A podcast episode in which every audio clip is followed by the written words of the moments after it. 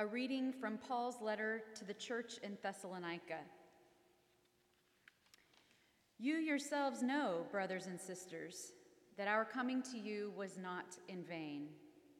But though we had already suffered and been shamefully mistreated at Philippi, as you know, we had courage in our God to declare to you the gospel of God in spite of great opposition.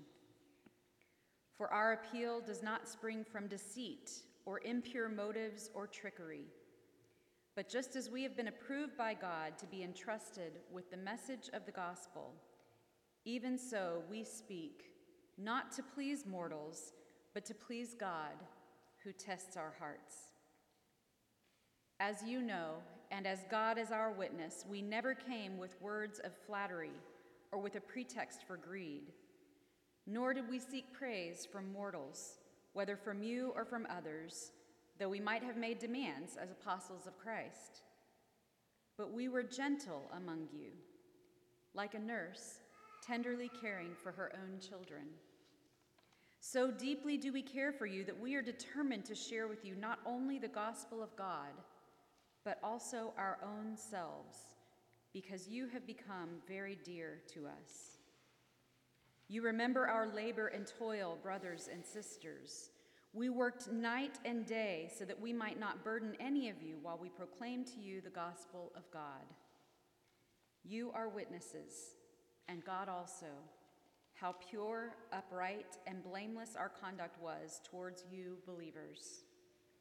As you know, we dealt with each one of you like a father with his children, urging and encouraging you, and pleading that you should lead a life worthy of God, who calls you into his own kingdom and glory. The word of the Lord. Thanks, be to God.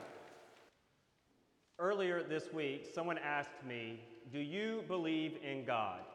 And I told him yes, that was the simple answer, but I also told him that that question is not a question that I have particularly found helpful in my life. The question of, Do you believe in God? Wondering whether God exists or not has not really gotten me a lot of places. What matters for me is thinking about my relationship with God and, and how I pursue that through daily spiritual practices like prayer or helping someone in need. And then I also think about how God has pursued me in relationship. I found thinking about my relationship with God to be a much more fruitful endeavor. This is how I engage with other people. I'm uh, concerned with the daily activity of life of who I'm in relationship with those that are around me. I don't spend a lot of time wondering about whether or not my family exists or not, or whether the friends around me exist or not, right? I just spend my time and energy thinking about how am I engaged in relationship with them? What are the things that I'm doing for them? What are the things I'm doing with them? For me, relationship is a central concept of Christianity. And I think the scriptures bear this out. Uh, throughout the Bible, we don't get a lot of philosophical questions about the existence of God. Scripture, for the most part, assumes that God exists. And what we get in Scripture is various people in different places at different times having different encounters with God and then their responses to those encounters with God. Right? In the Scriptures, we hear about God being the one who creates things. God's the one who rescued the Israelites out of slavery in Egypt. God is the one who is born to Mary in a stable. And on and on. People come to know God through these actions and through this relationship with God. The question that Jesus asks people is not so much, do you believe in me or not? The question that Jesus often asks folks is this Will you follow me? Will you be in relationship with me? That's the key question. Relationship is foundational for the Christian life. Consider our reading from 1 Thessalonians today. Some people think that 1 Thessalonians is the oldest piece of Christian writing that we have today. It's the earliest one written. 1 Thessalonians is a letter that was written by Paul and his companions, Silvanus and Timothy, and they were writing to these early Christians in the city of Thessalonica.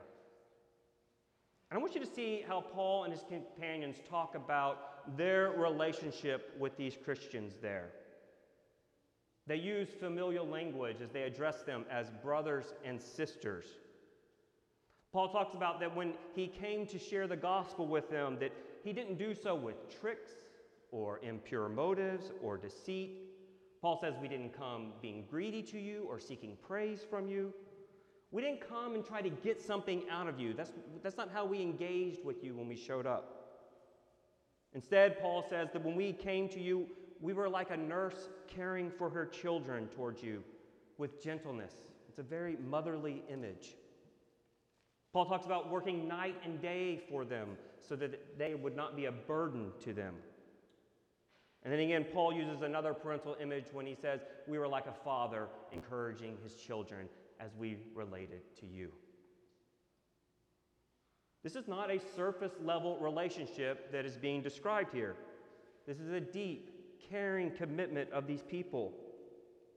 Paul and Silvanus and Timothy are saying, This is our understanding of our relationship with you, Thessalonican Christians. And the verse in this reading that I think sums this up the most is verse 8, which says this So deeply do we care for you that we are determined to share with you not only the gospel of God, but also our own selves, because you have become dear to us. You're dear to us. We deeply care for you. We're sharing our very selves with you, our lives with you. Right? If someone said, were to say these words to you, you would say, Oh, you're someone who really cares about me. You really love me. You're really invested in my well being. If you're talking about placing your life and sharing your life with mine. This passage shows this beautiful relationship between these Christians. And remember, what is Paul's goal with these people? It's mentioned several times in this passage. In verse 2, it says, Declare the gospel of God. Verse 4, entrusted with the message of the gospel. Verse 9, proclaimed the gospel of God. Paul wanted to tell them about the good news of Jesus. Paul wanted to tell them that God loved the world in Jesus and that through the life, death, and resurrection of Jesus, all people might be reconciled to God, and that people no longer have to live lives defined by sin and evil anymore. Paul saying, We cared about you and we wanted you to know this good news message. Paul wanted to communicate that good news not only with his words, but with his actions. He wanted his words and actions to be in alignment. So when he says in verse 8, we were determined to share with you not only the gospel of God, but also our own selves. When Paul is saying that, he's saying, I wanted you to know who God is, not only through my words, but through my actions. Through the actions of caring for you like a mother does, or like a father does, without demanding anything from you, but laboring for you day and night. Paul didn't just want them to hear the good news of Jesus, but he wanted them to experience the good news of Jesus through their relationship with one another. Paul wanted these Christians there in Thessalonica to be able to look back and say, I came to know who God was based upon your relationship with us, through your actions and how you treated us. That's how I know who God is. And where did Paul learn this message of God's love that is shown both in word and deed? but from Jesus himself, who spoke of God's love and offered himself to the community freely. Jesus' actions fully aligned with his words. Jesus' actions proclaimed who God is and that God is a God of love and that God is a God who gives. Every community of Jesus followers since those first Christians gathered in Thessalonica are to be a community of people that proclaim the good news of Jesus both in our words and actions. We are to be the people that says God loves you, and if you want to know what God's love is, come here and experience it with us and how we treat one another, how we respond to one another, how we share our very selves, our very lives with one another. We love each other when we are gentle with each other like a mother caring for her children. We love each other when we are like a father encouraging his children. We love each other when we are working on one another's behalf night and day. We love each other when we are not going around and being deceitful to each other, when we're not having impure motives, and when we're not being greedy with each other. This is how I want us to be here with one another at Holy Comforter. And as much as we can do that, we reveal ourselves to be people of God, showing God's love to the world. One way that we can love each other and share ourselves with one another is by sharing our money. When we take the money that we have worked for night and day and then give it to one another, we are sharing ourselves with each other. We are sharing our labors with one another. We're sharing a piece of ourselves. Giving money to Holy Comforter is giving money to each other and sharing yourselves with each other. If we want to have the kind of relationship that's described in 1 Thessalonians, then we have to give of ourselves to one another. If Paul had only written these words in 1 Thessalonians and never done any actions that he talked about there, then those words wouldn't have meant a whole lot. But because he gave of himself in actions, his words were full of meaning that showed the love of God.